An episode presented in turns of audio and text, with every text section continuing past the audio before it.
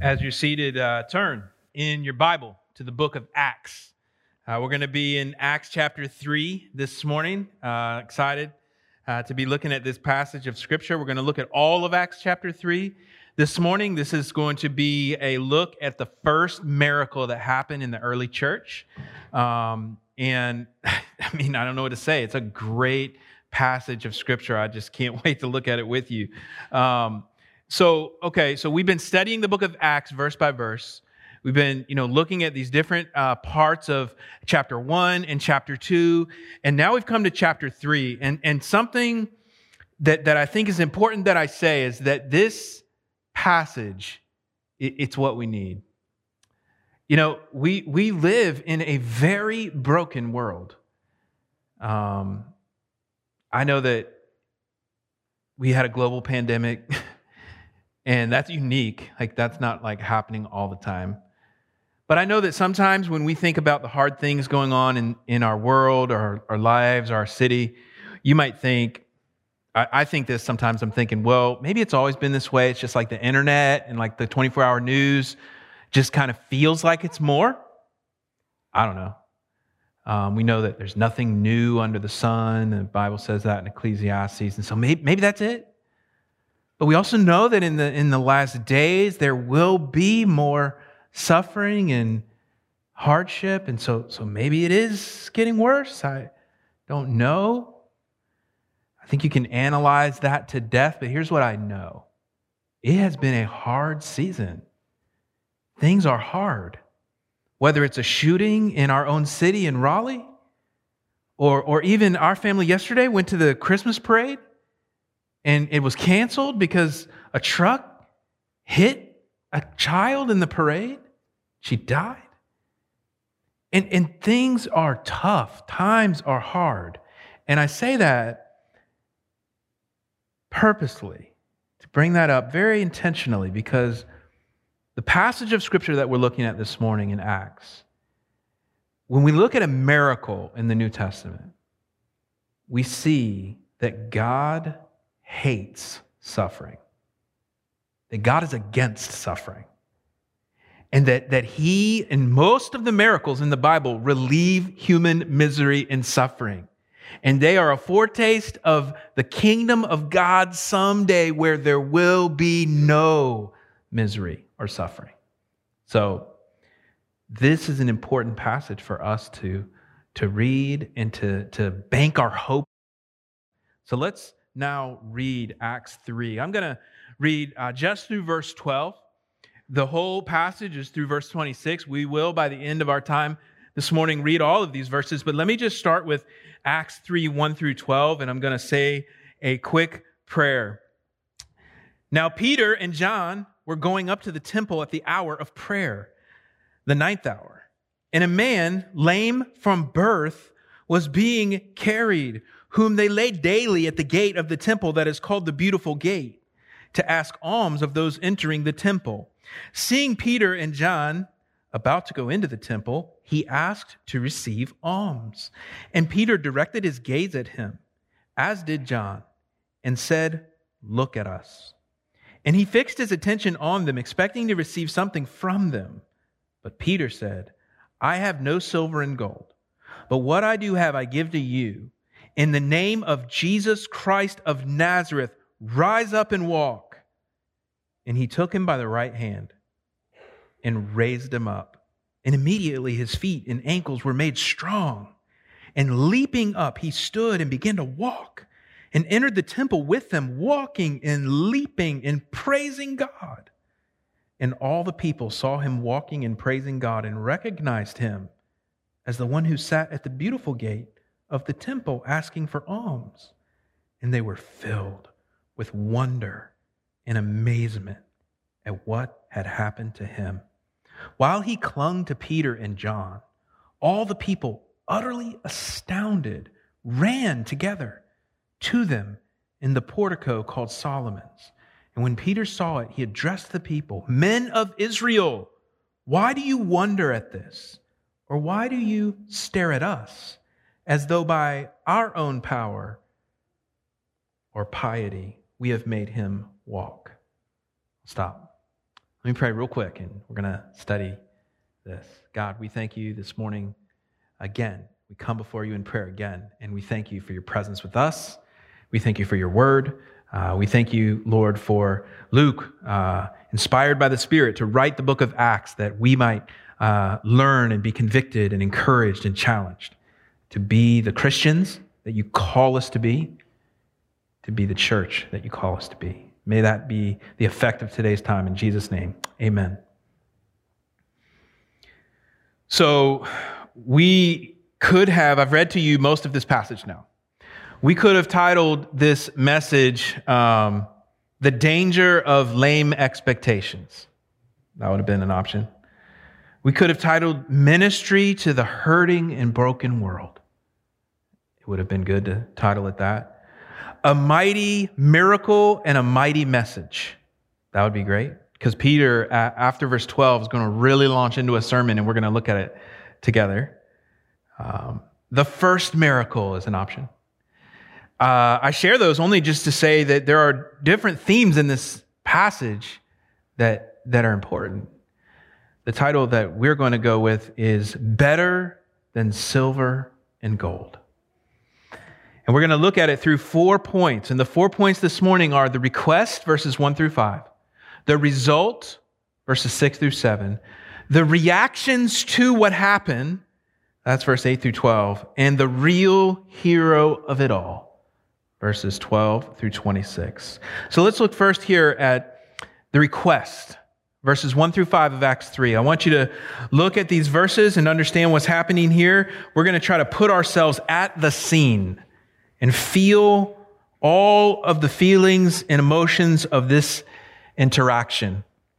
So Peter and John, they're going up to the temple that's in Jerusalem.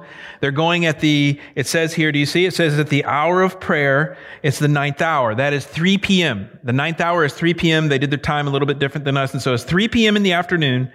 And they are going up to the temple to pray. That matters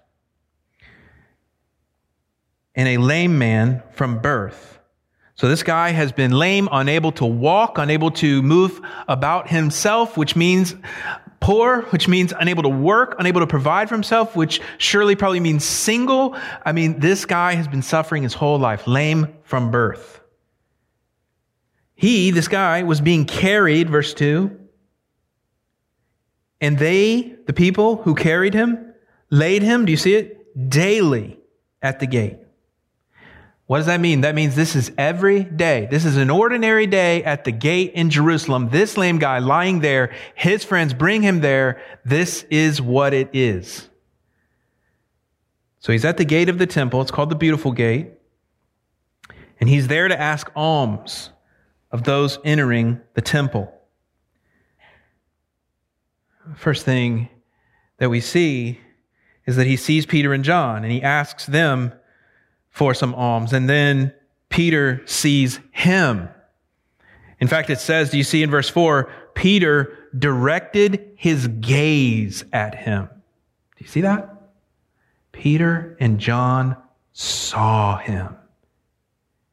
And I, and I don't want to rush past that because it's important. Why did they see him? Again, this guy has been there every day his whole life. But they saw him and they stopped and they engaged with him and they sought to do what they could to care for him. Why? Well, part of why is that they were praying. Their minds and hearts were on the things of the Lord, and so they were able to see this man whom the Lord loves, that the Lord wants them to care for. Praying enabled their seeing, and their seeing triggered their caring.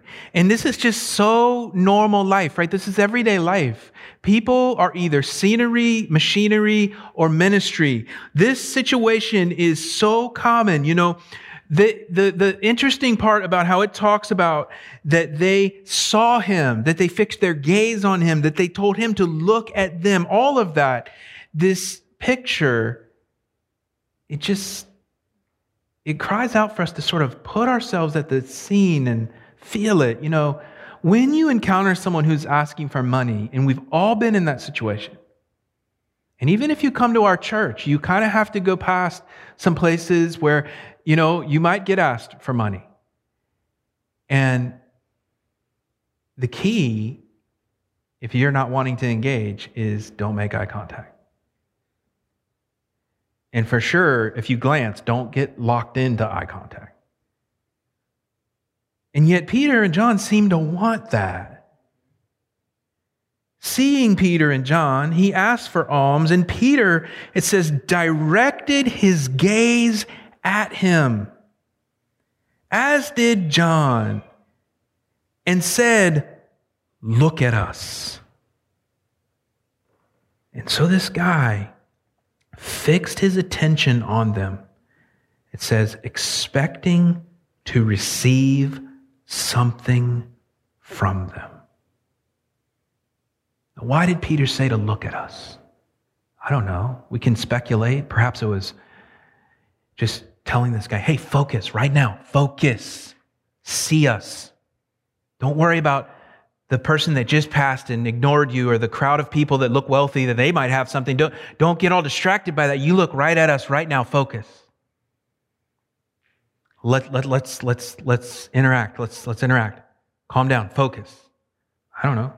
Maybe Peter was saying, Look at me. Look at me. You know who I am. Hey, hey, I'm Peter. You know I'm the guy that's been telling people about Jesus Christ. I want you to connect that with what's about to happen to you. Maybe that's why he said, Look at us. I don't know. Says he was expecting to receive something from them. Isn't that interesting in this interaction? You can almost feel it, right? You know, they, they actually stop and take the time to make eye contact with this guy, and he's like looking at them, and they're looking at him, and he starts to get that look in his eye that he's he's like, they're gonna give me something. says he was expecting something from them. I mean, what do you think he was wanting? What do you think his expectation was?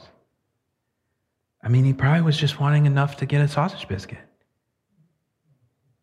I mean, he, he probably wasn't thinking much bigger than that. Daily, his whole life, lame, been carried to this temple gate. What's a good day? A good day is a lot of people give him some money.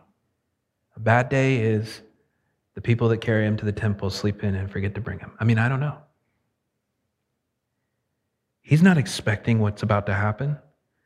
But we should remember that this is a great, you know, spot to pause and just consider. You know, we often say things like, it's not the size of your faith, it's the object of your faith.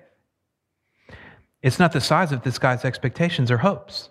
It's just that he has some hope and some expectation, and it's who's about to work powerfully in his life, Jesus Christ. That's what really matters.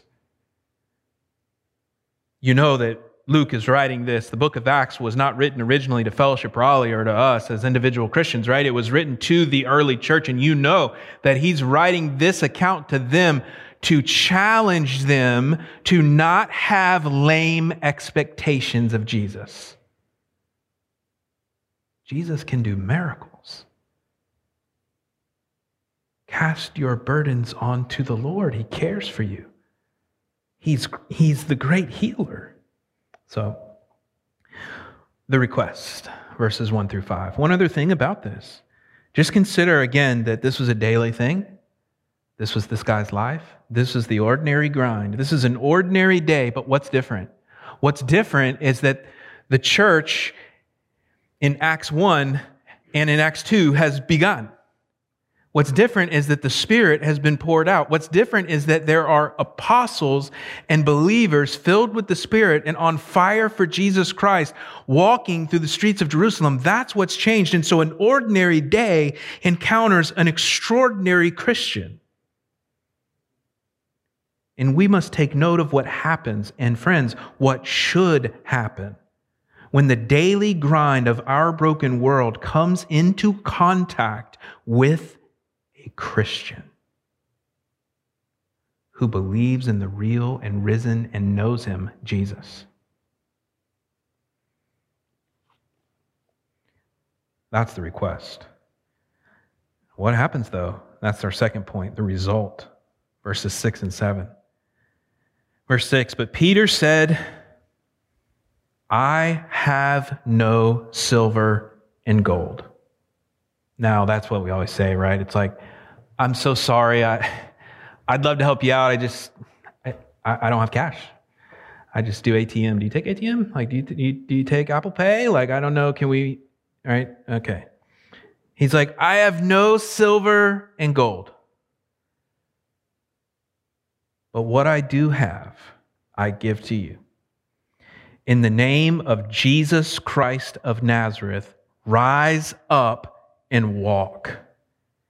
In verse 7, and he took him by the right hand and raised him up, and immediately his feet and ankles were made strong. There's a lot here in these verses. Look, first, Peter says this in kind of a bossy way. He's like, I don't have silver and gold, but what I do have, I'll give you. Rise up and walk. And those are in the grammar commands. Rise up right now and walk. How do you think this guy felt? How would he have felt had he not had faith to believe in Christ's power in this moment? I mean, he could have been so offended. Like, look, what are you? Okay, if you don't have silver and gold or anything to give me, like, just just walk on past. What's with all this? Look at me, eye contact, gazing at me. Like, come on, respect me a little bit and just keep going. Don't don't command me to rise up and walk. I've been doing this every day for my whole life. Easy for you to say, Mister, walk into the temple and pray. Like, this is crazy. Peter, it says in verse 7, he took him by the right hand. You know, there's a lot here. This was a step of faith for Peter. And this is Peter's first miracle. Like, he's not like an experienced uh, apostle doing miracles, okay? First one, he has to believe. He's got to believe that Jesus is answering this prayer. He puts his hand out to the guy. That's faith about Peter. He's like, in the name of Jesus Christ of Nazareth, stand up and walk. And Peter doesn't step back 10 feet, he steps forward and puts his hand out. He is willing to roll up his sleeves and help physically with his hands, help this man believe what Jesus has already done in his life, but doesn't quite have enough faith to obey Peter's command to him to just stand up and walk. Peter's like, that's okay. I'll put my hand out. We'll believe together. This guy has enough faith to let Peter grab his hand, so they grab hands. It's really a picture of both of their faith in the name of Jesus Christ of Nazareth. It's amazing. The result is amazing. Raised him up, and immediately, verse 7, his feet and ankles were made strong. I'm pretty sure that this meant that he could dunk a basketball goal at 12 feet. I mean, his feet and ankles were made strong. Let's talk for a second about the nature of miracles, because this is a miracle. And miracles, uh, it is said, and if you read a book on, you know, theology or something, it'll say a miracle is a suspension temporarily of the natural order, right? So it's when things that happen in a certain kind of natural way suddenly happens differently. That's a miracle. Walking on water. You don't naturally do that. Like most people can't. Actually, no one can. Jesus walked on water. Whoa, that's a miracle a suspension temporarily of the natural order, a miracle. Now, most people believe in miracles. Um, I know there's a little bit of a sort of hint of anti supernaturalism, and some people think, oh, you know, that doesn't really happen. But most people can kind of get on board with, like, yeah, I think, I think there's miracles. Um, so, a miracle suspension of the natural order. But one thing to think about biblically, like as Christians who believe the Bible, one thing to remember with miracles is that most miracles in the Bible, many of them, address human suffering. Whether that be feeding the 5,000, the suffering of hunger, whether that be, you know, making the blind to see, the deaf to hear, the mute to speak, the lame man to leap and walk and praise God, whatever those miracles are, most of them address human misery and suffering. And so it's not just that they are a suspension of the natural order, but we should say, as Christians who believe the Bible, that they are a suspension of the natural order as we know it in our fallen and broken world. But they actually, many of the miracles are a restoration to God's created order, to what God desires and to what He originally designed. And that is important because the miracles in the New Testament show us, especially the fact that so many of them are miracles relieving human suffering, they show us that God is an enemy of suffering. They show us that God desires to, is beginning to, and will someday relieve all human misery and suffering. And so, and I was very helped by this sermon I listened to on this passage by Dr. Tim Keller. He says miracles point upward, meaning that a miracle points up to God. It, it, it validates the apostles' teaching. What they're teaching, it points up to God and it says, God is on this. He validates this. Miracles also point forward. They point forward to the new heavens and the new earth and the kingdom of God when there will be no suffering and misery. The miracles point forward in that way. That's why this passage is so encouraging for us in a fallen and broken world. To see as Christians that the God that we believe in and that we know through Jesus Christ, He is against suffering. And there one day will be no suffering for those who have put their faith in Christ. So we'll see more about this. But that's the request, verse 1 through 5, the result, 6 through 7, and now the reactions. The reactions, verse 8 through 12. So we're going to see here the reaction, three different reactions. We're going to see the man's reaction, we're going to see the crowds, and we're going to see Peter's reaction. So first the man. And his reaction, if you're taking notes, you could just write, is praise. It says in verse 8, and leaping up, he stood and began to walk, and he entered the temple with them, walking and leaping and praising God. Listen, they're in the temple in Jerusalem. There is a bunch of Jewish people who grew up their whole life reading their Old Testament Bible crowded around this person right now. There's no way that they are not seeing this happen and thinking about Isaiah chapter 35. Let me show it to you. Isaiah 35 says that in the last days, when God begins to make all things new through his Messiah, that the lame man shall leap like a deer in fact, it's the same Greek word that is used for leap.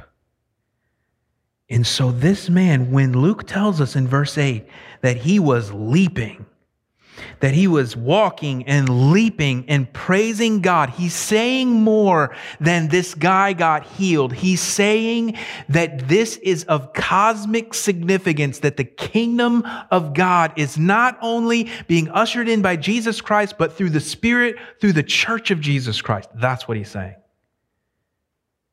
And they knew it. Make a note that his praise, this man's praise, was authentic and it was a testimony to the crowd around him. People need to see us praising God for the good things He's done in our lives. The crowd. The reaction of the man, the reaction of the crowd. And the crowd's reaction mainly could be summed up with the word wonder. Verse 9, and all the people saw him walking and praising God. And they recognized him as the one who sat at the beautiful gate of the temple asking for alms. So this is like the before and after, right? You see the, this is before I did my extreme diet. This is after. Like, it's like they recognize him. They're like, wait, now that, that's, that's that guy. Oh, y'all has seen him before? We thought only Peter and John saw, John saw him, but I guess y'all saw him too. So this is that guy. And they were filled, it says, with wonder and amazement at what had happened to him. There's a lot of adjectives here wonder, amazement, verse 11, utterly astounded. I'll show you a picture of the temple uh, area, and you can kind of see where the uh, beautiful gate is, the sort of main entry uh, into the temple area, and you can see where Solomon's portico is, which is mentioned in this next verse, which is where they go to. So Peter and John, they do the healing at the gate. And then the guys leaping around and dancing and praising God and people are noticing and a crowd begins to gather. And Peter and John go over to Solomon's portico, which is a colonnade with columns. It's a, that's also called Solomon's porch. He, they go over there. That's where Jesus had done some teaching. That's where the apostles would do teaching more in Acts 5. Here's the point. That's the location of their fellowship group. Okay. Like that's, that's where they like did the Christian teaching in the Jewish temple was over at Solomon's portico. So they're over there and the crowd runs over to them. It literally says in verse 11, while the lame man, who is no longer lame, clung to Peter and John, all the people, utterly astounded, do you see it? Ran together to them in the portico called Solomon's. Make a note of their running. We have leaping, we have walking, we have running, we have a lame man, we have Peter and John.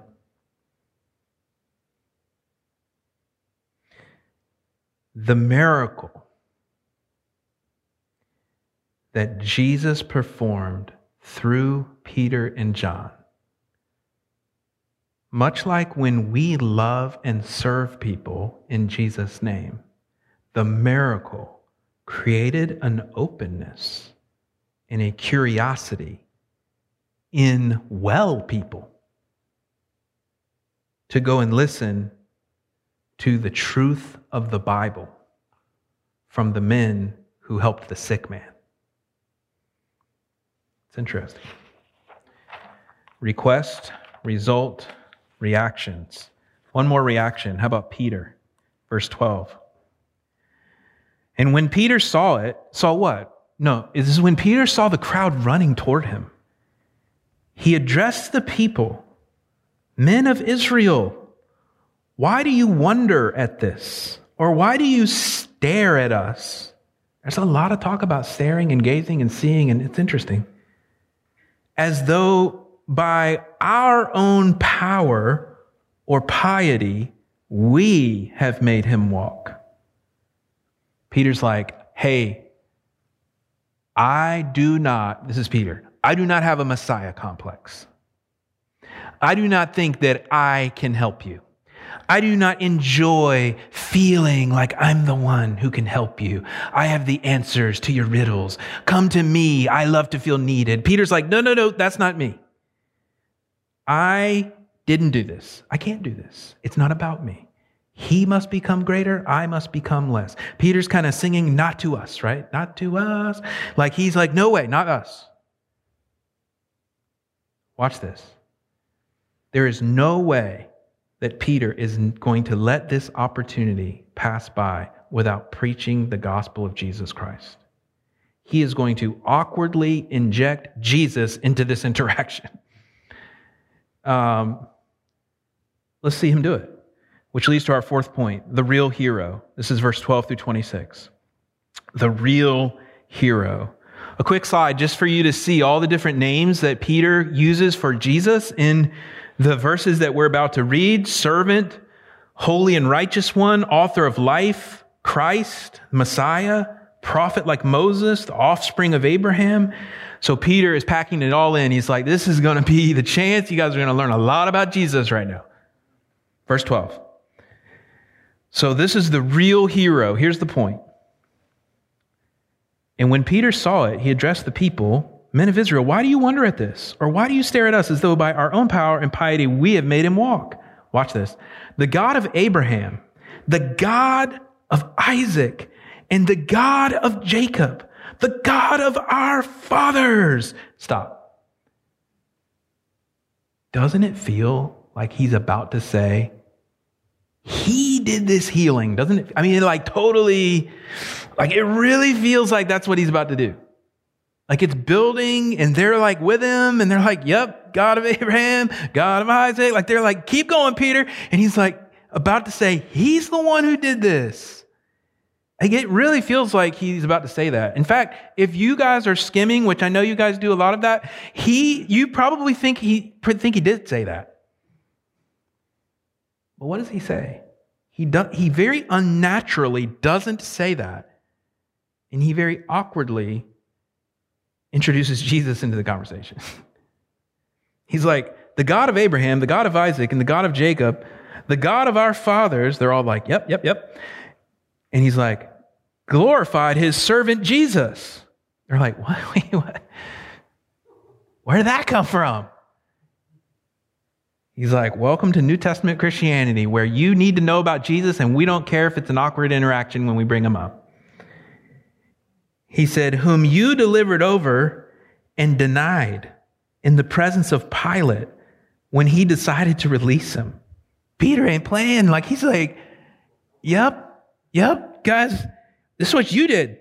Verse 14, you denied the holy and righteous one and asked for a murderer to be granted to you instead of Jesus. He's saying, you guys, Pilate said, I want to release somebody. Pilate, in, you know, Peter's mind, wanted to release Jesus. And they're like, no, give us the murderer. Give us Barabbas. That's what you did, Peter's saying. It's so bad. Look at verse 15. You killed the author of life, whom God raised from the dead. Verse 15 is a glorious paradox that you will only find in the Bible. You killed the author of life. How do you do that? Whom God raised from the dead. He says, To this we are witnesses. Verse 16. Now he explains the miracle. He says, And his name, by faith in his name, has made this man strong whom you see and know. And the faith that is through Jesus has given the man this perfect health in the presence of you all. Peter is saying there is an objective power of the name of Jesus Christ, and that is what's responsible for this healing. And he is also saying there's a subjective faith that this man has in Jesus Christ that is responsible for making this man well. It's both. He says in his name, and then he says by faith in his name has made this man strong. Look at verse 17. And now, brothers, I know that you acted in ignorance, as did also your rulers. It's interesting, isn't it? Peter says to them, You didn't know what you're doing. You're ignorant. And it's important for us to see this because we need to remember that lost people will think and act and talk like lost people. They don't know. That's what the word ignorant means. They don't know. We've got to tell them. And when I say lost people, I don't mean irreligiously lost people. I also mean religiously lost people. He says, you, you acted in ignorance. But here's the interesting thing about the ignorance the ignorance that Peter acknowledges. And it's because of their ignorance, I think, that Peter wants to engage them. He's not done with them. He's not like, well, away with you guys, you killers of Jesus. Get out of here. I'm done with you guys. We're going to the Gentiles. No, he's like, you didn't know. And so I'm telling you. But it's interesting that even though Peter acknowledges that they acted in ignorance, he still, in verse 19, calls for them to repent of their sin. And so ignorance is not in the last and final day an excuse for not putting one's faith in Jesus Christ. Verse 19 says, Repent, therefore, and turn back, that your sins may be blotted out. Do you see that? Repent means change your mind. He's pleading with them. He's saying, All right, you guys saw this healing. You're impressed. You want to know how it happened? I'm telling you, it was through Christ. And you need to change your mind about Christ. Whatever you think about him, you need to understand that he is the suffering servant. He is the holy and righteous one. He's the author of life, whom God has raised from the dead. He's the Messiah. He is a prophet, just like Moses, that we're supposed to listen to. Just like you guys love to listen to Moses. He is the offspring of Abraham, who has been sent here to bless us that we might bless the world. He's like, you need to change your mind. That's what repent means. You need to change your mind about Jesus. And then he says, and turn back Literally, he's like, You are the lost sheep of Israel. You're the people of God who have turned away from God. You've turned away from the Son of God, and you need to turn back to God. It's really a picture of repent and believe, turn back to God and trust in his name. What happens if you do that? According to verse 19, what happens if you repent and turn back by faith to God? That your sins may be blotted out. This is the offer of the gospel that we're sinners, guilty, and we deserve condemnation. But God has made a way for our sins to be blotted out. How? For sure, not by good works but by the blood of Jesus Christ shed for you and me on the cross. Look at, look at how this verse continues. Repent, therefore, and turn back, that your sins may be blotted out. Verse 20, that times of refreshing may come from the presence of the Lord. What a verse. For sure, Peter's referring to the Holy Spirit that's been poured out.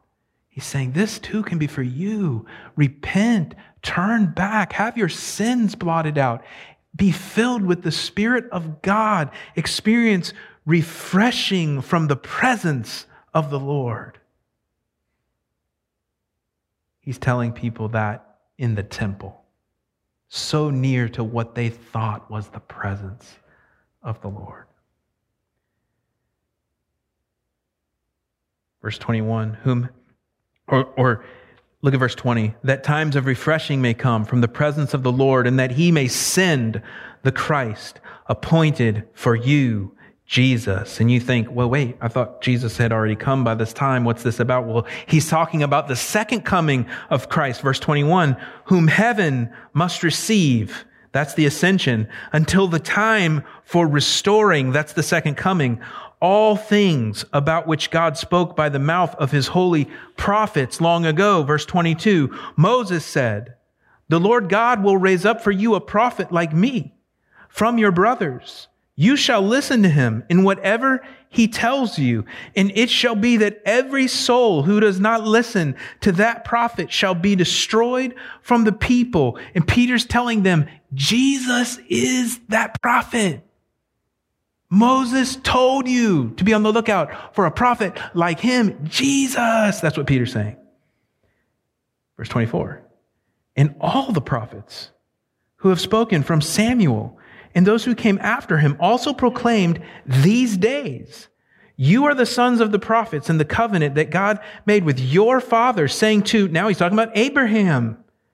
And in your offspring shall all the families of the earth be blessed. That's a quote from Genesis 12. And he's saying, God, having raised up his servant, that's Jesus, sent him to you first to bless you. The Genesis 12 blessing by turning every one of you from your wickedness. I mean, Peter is crazy about Jesus Christ. In the sermon that he already gave on the day of Pentecost, he talked about that when David was writing in the Psalms about one whose soul would not see decay, that he was actually prophesying about the risen Christ. He talked about that David was prophesying about Jesus being Lord. Now he's talking about all these other sort of riddles in the Old Testament for which Jesus Christ is the answer and key. The point is that Jesus equals everything. To Peter, to the whole Bible, Peter really gets it. You know what I mean? We say at our church that our mission is transforming religious and irreligious people through the gospel into passionate disciples of Jesus. And then we talk about with what is a passionate disciple, and one of the five marks of a passionate disciple is that a person gets the gospel. Okay? And what we mean by that is that, that they get it, like that the light bulb has come on. You know, like when you're when you're buying like a drink, a soda from a vending machine and you put your money in, but it doesn't come out, you're so frustrated. And you start shaking it and you do like a knee to the side of it, right? And you're like, come out. You know, like the the penny has dropped, the light bulb has come on, it's clicked. That's what has happened to Peter. He gets it, he gets the gospel. He's not just walking around, bobbing his head, singing the worship songs at church, being religious. No, he gets the gospel. And so now it's all about Jesus. Jesus in every conversation, Jesus in every page of the Bible. It's all about Jesus. He gets it. The real hero. So as we close, and I want to conclude with two observations, sort of from this whole passage. The first one is this, and I think it's actually really important. Did you notice that people who can run need the same thing that the lame man needed? And somehow they know it subconsciously. Peter knew it for sure. Because he told them, What you guys need is to repent and turn back to the Lord, have your sins blotted out, experience times of refreshing from the presence of the Lord. What they needed and what we all need is really something deeper than the physical healing that this man wanted. In fact, if you really think about it, there are a lot of people walking around that can walk that are miserable. The key to life, the key to happiness is not walking, though certainly a lot of suffering was alleviated by this man being healed of his lameness. But the key to life is something deeper. And that's always the case, isn't it? Probably the thing that you and I think if God will just do this thing, then I will be it probably won't really do it.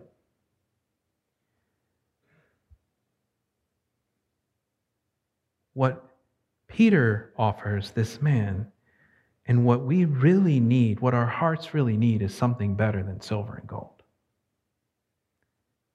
It's the gospel of Jesus Christ. It's refreshing that comes from the presence of the Lord. It's having our sins blotted out.